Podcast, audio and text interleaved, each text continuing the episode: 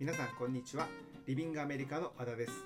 今日もリビングアメリカの YouTube、えー、ポッドキャストの配信ご覧いただきありがとうございます。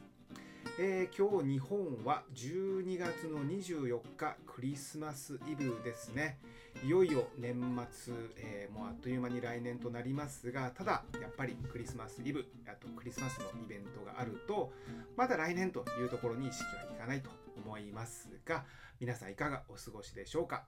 楽しいクリスマスを過ごしていただければと思いますえー、今回、えー、リビングアメリカの配信なんですけれども、まずはお知らせからいきたいと思います。毎年、えー、ロサンゼルスの方で開催しているダンスキャンプなんですが、2020年の、えー、春もロサンゼルスの方で開催をします。で、えー、プログラムの期間なんですが、日本の春休みに合わせて、えー、ダンス留学ができるプログラムとなっていまして、えー、日程は3月の21日に日本を出発して、4月の5日に日本に戻る2週間のプログラムになっています。で、ダンスレッスンなんですが、ダンススタジオは、えー、もう全米でも有名な、えー、ミレニアム、あとムーブメントライフスタイルですね。この2つのスタジオで、えレッスンが受けれるプログラムとなっていて、え、参加者でですね、受けたいレッスン、受けたいジャンル、受けたい先生、皆さん違いますので、それぞれに、え受けたいジャンルであったり、受けたいレッスンですね、先生であったりを受けることができるプログラムとなっています。で、滞在方法なんですが、学生寮の4人部屋に滞在します。で、この学生寮ですね、えー、とても治安のいい場所にあって、えー、建物もお部屋も綺麗で、えー、学生寮自体の、え建物に入るには、暗証番号を押さないと中には入れませんので、え誰でも入ることができない学生寮で、え安心となっていて、こちらの学生寮からスタジオまでの移動移動がですね、すごく便利で、えミレニアムまではバスと電車でだいたい20分ぐらいですね、で行けます。で、ムーブメントまでは、え歩いて10分で行けるという好立地の場所になっていて、こちらの学生寮、え寮長の方がいますので、え何かわからないことがあれば、え相談できるので安心かと思います。で、現地サポートなんですが、え空港送迎ですね。ロサンゼルスに到着した時のお迎えと、あと帰国の場合、え学生寮から空港までのお見送りが含まれています。その他に、えスタジオ登録案内ですね、えどうやってスタジオまで移動するのかと。で、スタジオで、え生徒さん登録しなきゃいけないので、その登録のお手伝い。それからどうやって受けるのかというご案内もします。あと、えバスと電車の乗り放題の、え1週間分のカードが、えプログラムの方にはついてきます。で、え春のダンスキャンプの方はですね、もうお申し込みもいただいていますので、一応定員が6名となっています。もし興味があれば、お早めにお問い合わせください。で詳しい内容なんですが、リビングアメリカ春のダンスキャンプというふうに検索していただければ、ページの方が出てきますので、そちらの方からご覧になってください。はい、え、お知らせは以上となります。で僕の近況少しお話ししたいんですが、え、僕は、えー、18歳の時に高校卒業してですね、すぐロサンゼルスに留学をして、えー、大学に行って、そして、えー、就職をして、えー、リビングアメリカ会社を立ち上げてこちらに住んでいるんですが、もう25年ぐらいアメリカに住んでいます。でその25回、今回25回目ですね、えクリスマスケーキを頼んでいるんですが、今更ながら振り返ってみて、え僕はですね、アメリカのケーキ屋さん、えお店でクリスマスケーキを買ったことがなかったんですね。で理由は単純で、えー、特に、えー、昔ですねアメリカ来たばっかりの頃は、えー、まあ、今でもそうなんですけれどもアメリカのケーキはもうただただ甘いだけ美味しいとかじゃないんですね。甘いのがケーキ。そして色がすごい。えーともう紫だとかドピンク真っ赤緑とかですね。まあクリスマスケーキで言えば緑と赤ですよね。もうその上品な色じゃないんですよ。あからさまに体に悪いなという色なに加えてもうガリッガリの砂糖を食べてるかのような、えー、味ですね。僕ほとんど、えー、アメリカのケーキを食べたことがない上に、まあ、クリスマスケーキはロサンゼルスには、えー、いくつか日系のケーキ屋さんがあるので、え必ずそこのケーキ屋さんで頼んでクリスマスケーキを食べていました。ただですね今年は、まあ、ちょっと気分転換なんて言うんですかね。まあ、そういうふうに思い立ったのか、せっかくだったら、アメリカのところでクリスマスケーキを頼んでみようと思ったんですね。で、まあ実際に最近ですね、あの、食文化、まあ全般ですね、が向上しているのもあって、えー、アメリカのそのケーキもですね、甘いだけじゃなくて、すごく美味しい、上品な甘さですよね。日本で言うと、その甘さ控えめってやつですけれども、の、えー、スイーツもたくさん出てきているので、まあそうですね、アメリカのケーキも、えー、クリスマスケーキも期待できるんじゃないかと思って調べてみたんです。で、えー、とアメリカで調べると Yelp っていうですね、えー、サイトがあるんですけれども日本でいうと食べログみたいなその食べログだとレストランだけかもしれませんがその Yelp っていうサイトだと、えー、そうですねレストランもそうですし、えー、例えばどこでプールですね。どんなプールがあってどこで泳げるのかとかそういうおすすめがレストランに限らずいっぱい出てくるんです。例えば歯医者さんとかもそうですね。歯医者はどこがいいかとか。でレビューがいっぱい書いてあるんですけれどもそこで、えー、ベストクリスマスケーキとロサンゼルスみたいな感じで検索したんですけれどもまあ出てこないんですねクリスマスケーキが。で Google の方でも調べてみたんですけれどもほとんど全くクリスマスケーキの情報が出てこないんです。でおかしいなと思って今度はそのクリスマスケーキの文化について調べてみたんですね。でアメリカに住んでロサンゼルスに住んで25年目にして初めてアメリカには、まあ、厳密に言うとカリフォルニアロサンゼルスなのかもしれませんがクリスマスケーキの文化がないっていうことが発覚したんです。もうこれ衝撃的でそのそもそもそもそのクリスマスケーキって僕アメリカから来てるものだと思ってたんですね。ところが実はそうではなくてクリスマスケーキは多分ですよ。日本の文化だと思います。ひょっとしたらヨーロッパの方にもあるかもしれませんが、えー、ちょっとですね軽くヨーロッパの人にも聞き込みしましたが日本のようなクリスマスケーキの文化は多分ないんですね。なんかパウンドケーキとかその普通のケーキをクリスマスに食べるみたいなイメージで日本のクリスマスケーキっていうあのもう独特ですよね。まあまあ独特っていうかショートケーキだったりノエルなんとかとか言うんですかね。えー、僕ちょっと男なので そんなにスイーツに詳しくないんですけれどもまあたくさんのクリスマスケーキっていうちゃんとジャンルがあるじゃないですか。そういったのはとりあえずアメリカにはないっていうことを発覚しましたしヨーロッパも多分ないんですね。でひょっとしたら日本生まれの文化なんじゃないかと、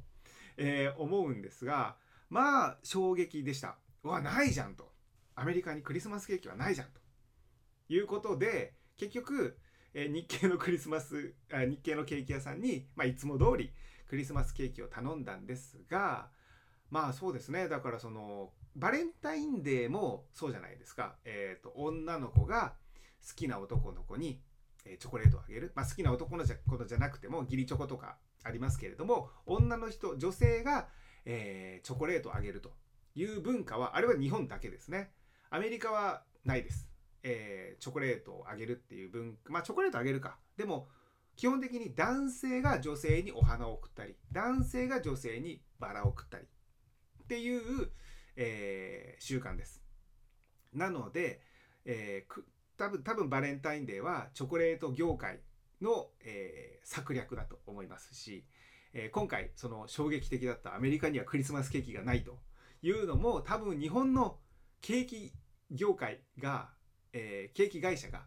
クリスマスの戦略に向けてクリスマスケーキを作ったんじゃないかなというふうに思ったのが僕の近況となります。もう僕の中では、えー、大発見な、えー、近況となりますが、えー、はい、えー、以上ですけれども、えそれではですね、え今回のトピックに行きたいと思います。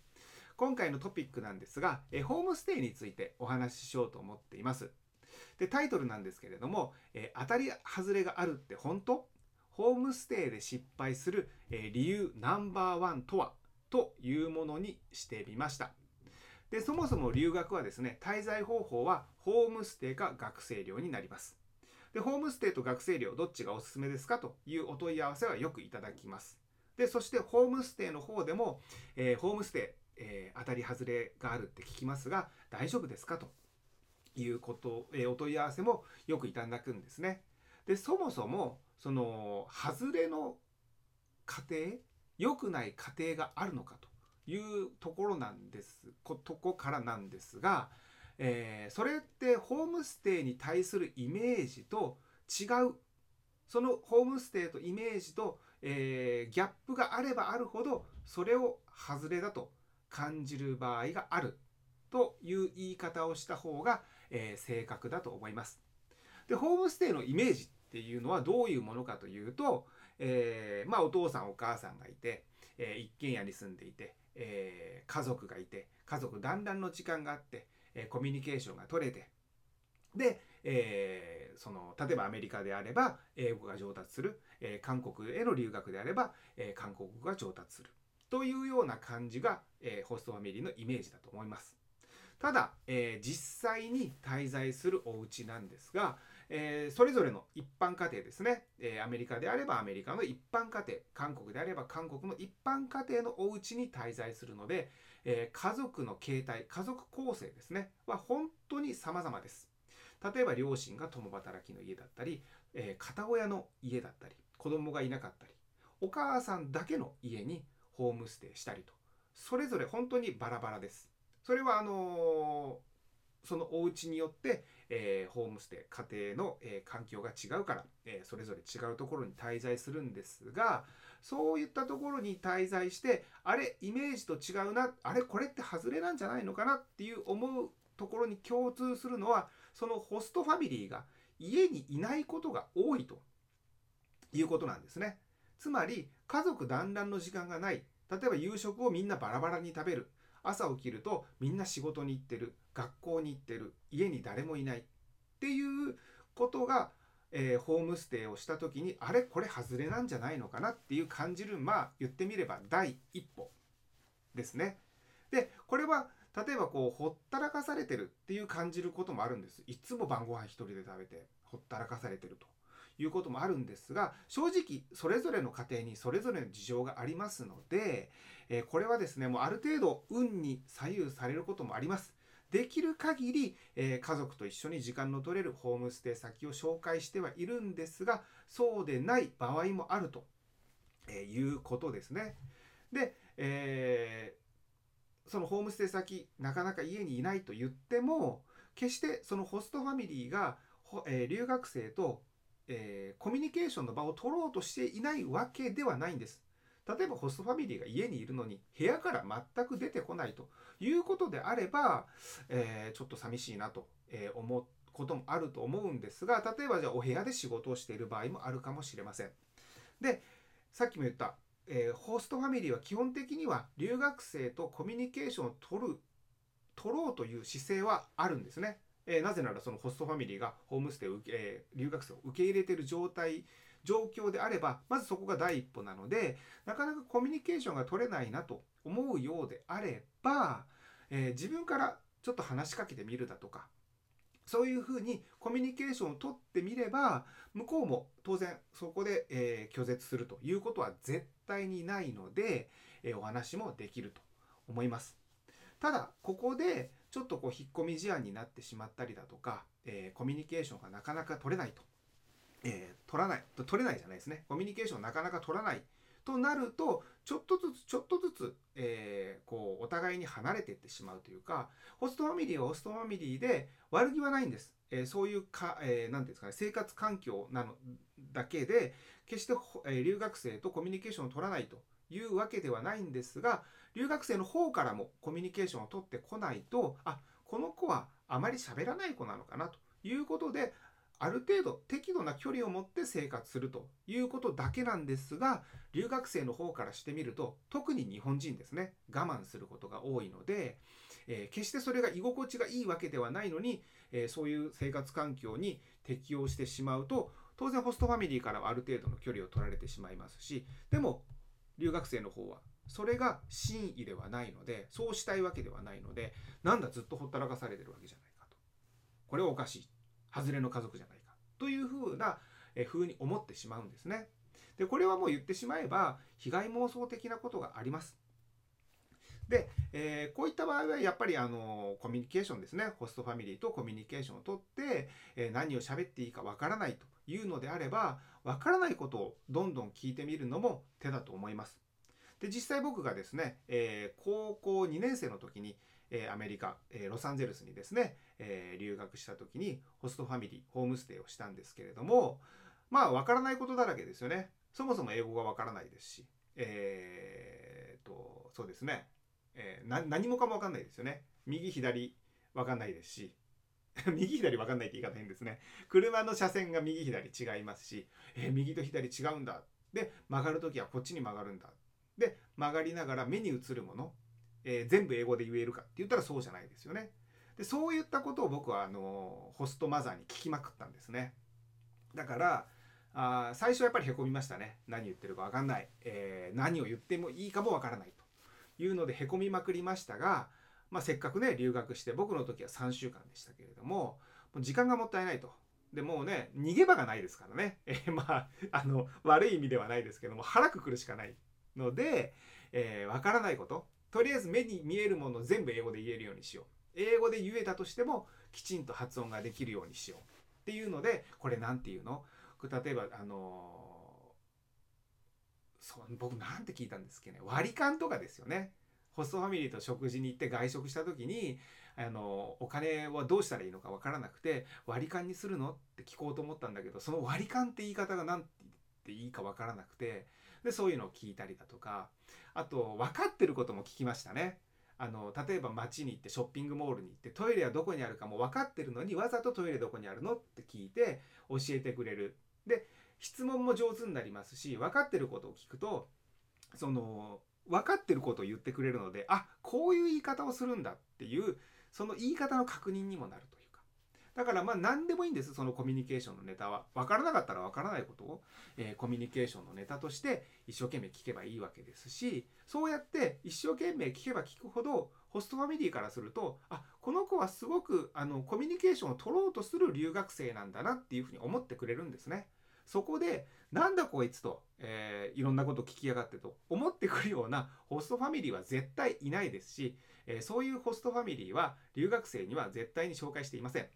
なので一生懸命自分からコミュニケーションを取れば当然コミュニケーションの量も増えますし向こうもホストファミリーもやはり人間ですのでそうやって一生懸命コミュニケーションを取ってくると向こうもまた逆に一生懸命コミュニケーションを取ってくれるということで、えー、大体解決します。ただやっぱりですね、えー、どうしてもあの何ですかねいい悪いということは抜きに何か合わない家族もいたりします。なので、えー、まあちょっと何かこう違和感を感じたりとかもうそもそも例えば1人部屋なのにそこに2人留学生がいるっていうともうその時点でアウトなのですぐご連絡をいただきたいんですがなんか違うなとその違和感がある状態で、えー、自分で貯めないで、えー、ホストファミリーに相談してみるだとかで日本人の場合はそれがなかなかできないのでそれであれば、えー、こちらの方にちょっとあのこういうふうに感じてるんだけどどうなのかなって連絡をいただければそれに対してのアドバイスもできますしそれに対しての確認もできるので、まあ、早期解決ができるんじゃないのかなというふうに思います。で、えー、じゃあそのそんなこんなでホストファミリーとの間に、え起こるトラブルナンバーワンなんですがまさにですねもう今お話しした通り、えー、コミュニケーション不足で起きる、えー、すれ違いが、えー、トラブルのナンバーワンになります。でコミュニケーション不足だったらそのコミュニケーションを取れば解決をするんですがそのコミュニケーションが、えー、不足してすれ違いが起こるとどんどんどんどん、えー、こじれていくのが、えー、ホームステイで起きる、えトラブルナンバーワンですね。でそもそもですねまず最初に一つ、え確認しておきたいんですがコミュニケーションっていうのは、え会話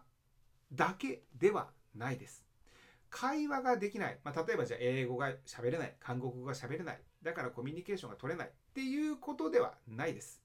えー、例えばそれがジェスチャーでもいいですし紙に書いてもいいですし Google の Google 翻訳使ってもいいですし今アプリがいっぱいありますよね。その相手との意思の疎通を図ろうとする姿勢ですね。そういう姿勢を、えー、コミュニケーションと呼ぶべきなんじゃないのかなと僕は思うんですが逆を言えばその姿勢さえ伝われば自分が何言ってるか分かんない Google 翻訳でも伝わらなかったとしても向こうもやっぱりこうコミュニケーションを取ろうとしてくれるのでホストファミリーも。なのでまあ5050じゃないですけれども絶対にすれ違いは起きないはずなんですね。そこで意思の疎通ができてなくても意思の疎通を取ろうという姿勢があればすれ違いは起きません。で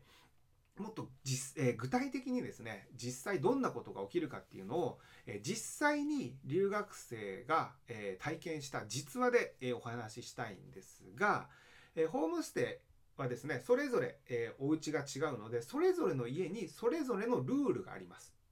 ただやっぱり最初着いた時は飛行機に乗って緊張もあって初めましてで、えその状態でやっぱ家に入る最初の時にルールを説明されてもなかなかちゃんと100%理解できないことが多いんですね。でホストファミリーの方が最初から例えば紙に、えー、バーッとこうルールが書いてあって、えー、食事朝ごはんは何時と何時、えー、いらない時は何時まで電話をして、え門限は何時だからまあ門限がある家はほとんどないんですけれども、えこうこうこうだから洗濯は週に1回でって渡してくれればとりあえずもらって「サンキュー」ありがとうって言った後に自分でゆっくり確認をして分からなかったら調べてということができますが大体口頭です。口で言われます。朝ごはんは何時だから、えー、食べない時は冷蔵庫に入ってるからね。こうしてね。って言われるんですね。たださっきも言った初日ですよ。疲れてます。しかも言葉が違う。緊張している。で大体ですね日本人の性格から言うとえー、分かるまで聞き返すっていうことはせずに、あ、まあ分かんない時は後で聞けばいいや。大体分かったことで OK って言ってしまうんですね。ただこれはホストファミリーから側からすると OK なんだなと、えー、思うわけです。で、別にここはそんなに大きな問題ではないんですね。ただその実際の留学生、どういうことがあったかというと、まあ、あの、選択のことだったんですけれども、えー、そこのお家は選択は1週間に1回だからと言われたわけですね。そうすると留学生の方からは、あ、1週間に1回だけなんだと。じゃあ、えー、1週間に1回選択するようにしようと、まあ思うわけです。ただ、例えばそれがダンス留学の場合とかだと、やっぱりレッスン着とか、えー、汗をかく。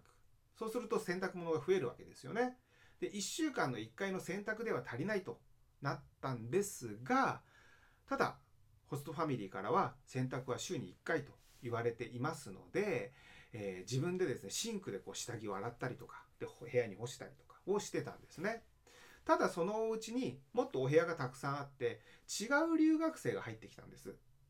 でその留学生が週に2回洗濯をしてたんですね。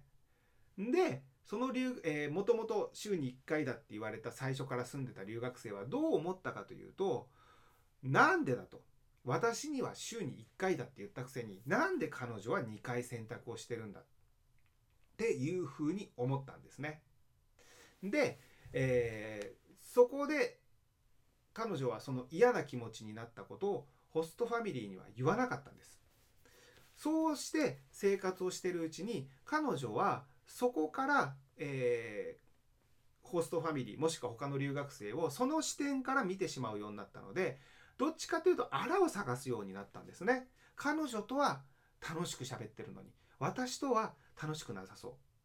う。で、えー、挙句の果てにですねこれ実話なんですけれども、えー、彼女と喋ってる時に私の悪口を言ってるような気がするっていうところまで行ったんですね。でしかもそのホストファミリーが、えー、良かれと思って彼女に、えー、週末とかせっかくなんだから出かけてみたらって聞いたらえー、その彼女がどう思ったかというと私はダンスもしてるし学校も行ってる週末ぐらい、えー、家でゆっくりしておきたいのに外に行けと家にいてほしくないのかなんだこの家はっていうふうに取ってしまったんですね。なので最初は選択が1回しかできないでも違う留学生が2回してるっていうスタートからここは単なるコミュニケーション不足ですけどそのすれ違いからいろんなことを、えー、いろんな風に感じるようになってしまったんです。で結局僕のところに連絡が来た時にはもう我慢できないとこんな家はもう住めないもう出たいっていう感じで、えー、連絡をいただいたんですね。で確認確認確認をしていくと今の方に遡ってって結局スタートは選択が1回しかできなかったのに他の子には2回やらしてるっていうことだったんです。でもう彼女にとっては原因の追求とかではないんです。もう家を出たいと。もうこんなとこにはいたくないということだったんですね。なので、えー、他のお家に移動しました。もうそのホストファミリーもおかしいなって彼女と彼女とはもう関係がもううまくいってないっていうのは分かってます。理由は分かってないですよ。ただ彼女がもう部屋から出てこないとか、えー、挨拶をしないとか、そういうふうになっているので、もう変だなっていうのは分かってます。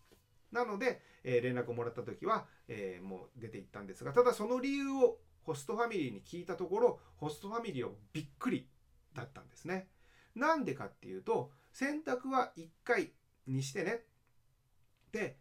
言いました。で、2人目の留学生にもそう言ったんですね。でも2人目の留学生はすごく簡単なことなんですが、ごめんなさい。私は洗濯物が多いので、週2回洗濯してもいいですかって聞いただけだったんです。で、その2人目の留学生は、あそういうふうに聞いたので、ホストファミリーが、いいわよって、じゃあ2回選択してって言っただけだったんですね。なので、あなたは1回ね、あなたは2回ねっていうふうに、ホストファミリーが留学生を差別してるわけではなかったんです。ただ、最初の留学生、最初にいた選択1回の留学生は、もうそういうふうに思い込んでしまって、そういうふうに思い込むと嫌な気持ちが残ってその嫌な気持ちでホストファミリーの言葉を聞いたり他のことを見たりすると嫌な風に受け取る。そして嫌なことがどんどん重なっていって結局はもうその家を出なくちゃいけないと。いうふうになってしまいました。なのでこの場合このケースの場合に限り、えー、って言えば他の留学生が2回選択をしてるというのであれば私も2回選択したいんだけど大丈夫？っ聞けばもうその時点でおしまいだったんですね。これ結構大事なことです。あれなんでかなって思った時に、えー、日本人は大体あと年齢ですね若い日本人は、えー、我慢してしまう傾向にあります。ただ蓋を開けてみれば2人目の留学生が私は2回選択したかったって聞いただけなんですね。で自分はそれが言えなかったと、えー、1回で選択したでもまあいいやって思ってるうちは多分彼女もまだ良かったんです。ただ他の留学生と比較してしまったがゆえに私だけ1回の選択これはおかしいって思い始めてからずれ始めたのでそう思う、えー、何かあれおかしいなって思うことがあればやっぱりホストファミリーに聞いてみるということですね。でそこであなんだそういうことだというのであれば自分も2回選択をさせてもらえるだけですしやっぱりおかしいと思うのであれば、えー、連絡をいただければ確認ができますしそもそも、えー、2回選択をしているということが聞けなければ、えー、確認をもらっても大丈夫です。ただただですね、えやっぱり留学をしてホームステイをして、えやっぱりそういうコミュニケーションすれ違いですね。特に文化が違ったらそもそも違うこともあるんですね。そういうところをやっぱり勇気がいります確認って。そういうことでもすれ違いをこうすり合わせてコミュニケーションを取っていくっていうことも、えー、留学で経験するべきことだと思いますしそれがホームステイの、えー、まあ醍醐味というかねいいところのうちの一部だとも思います。なので、えー、できる限り自分でコミュニケーションをとって、えー、言っていただければ些細なことあと蓋を開けてみれば何でもないことであることがほとんどなので、えー、そういったことをまたこう乗り越えていくと、えー、そもそも自分自身が成長できますしホストファミリーともきっちりコミュニケーションが取れてまたより良い関係が築けると思うので、まあ、最終的には留学してよかったなホストファミリー、えー、ホームステイでよかったなこのホストファミリーでよかったなというふうに思えるようになるんじゃないのかなと、え思います。はい、えー、今回の配信は以上となりますが、いかがでしたでしょうか、えー、最後にもう一つだけお知らせがあります。えー、リビングアメリカではメール、LINE で、え留学のお問い合わせをお受けしています。で今ではですね、LINE でお問い合わせいただくことがだいぶ多くなってきたんですが、それでもやっぱり、あの直接お話しして、え留学の相談をしたいという方もたくさんいらっしゃいます。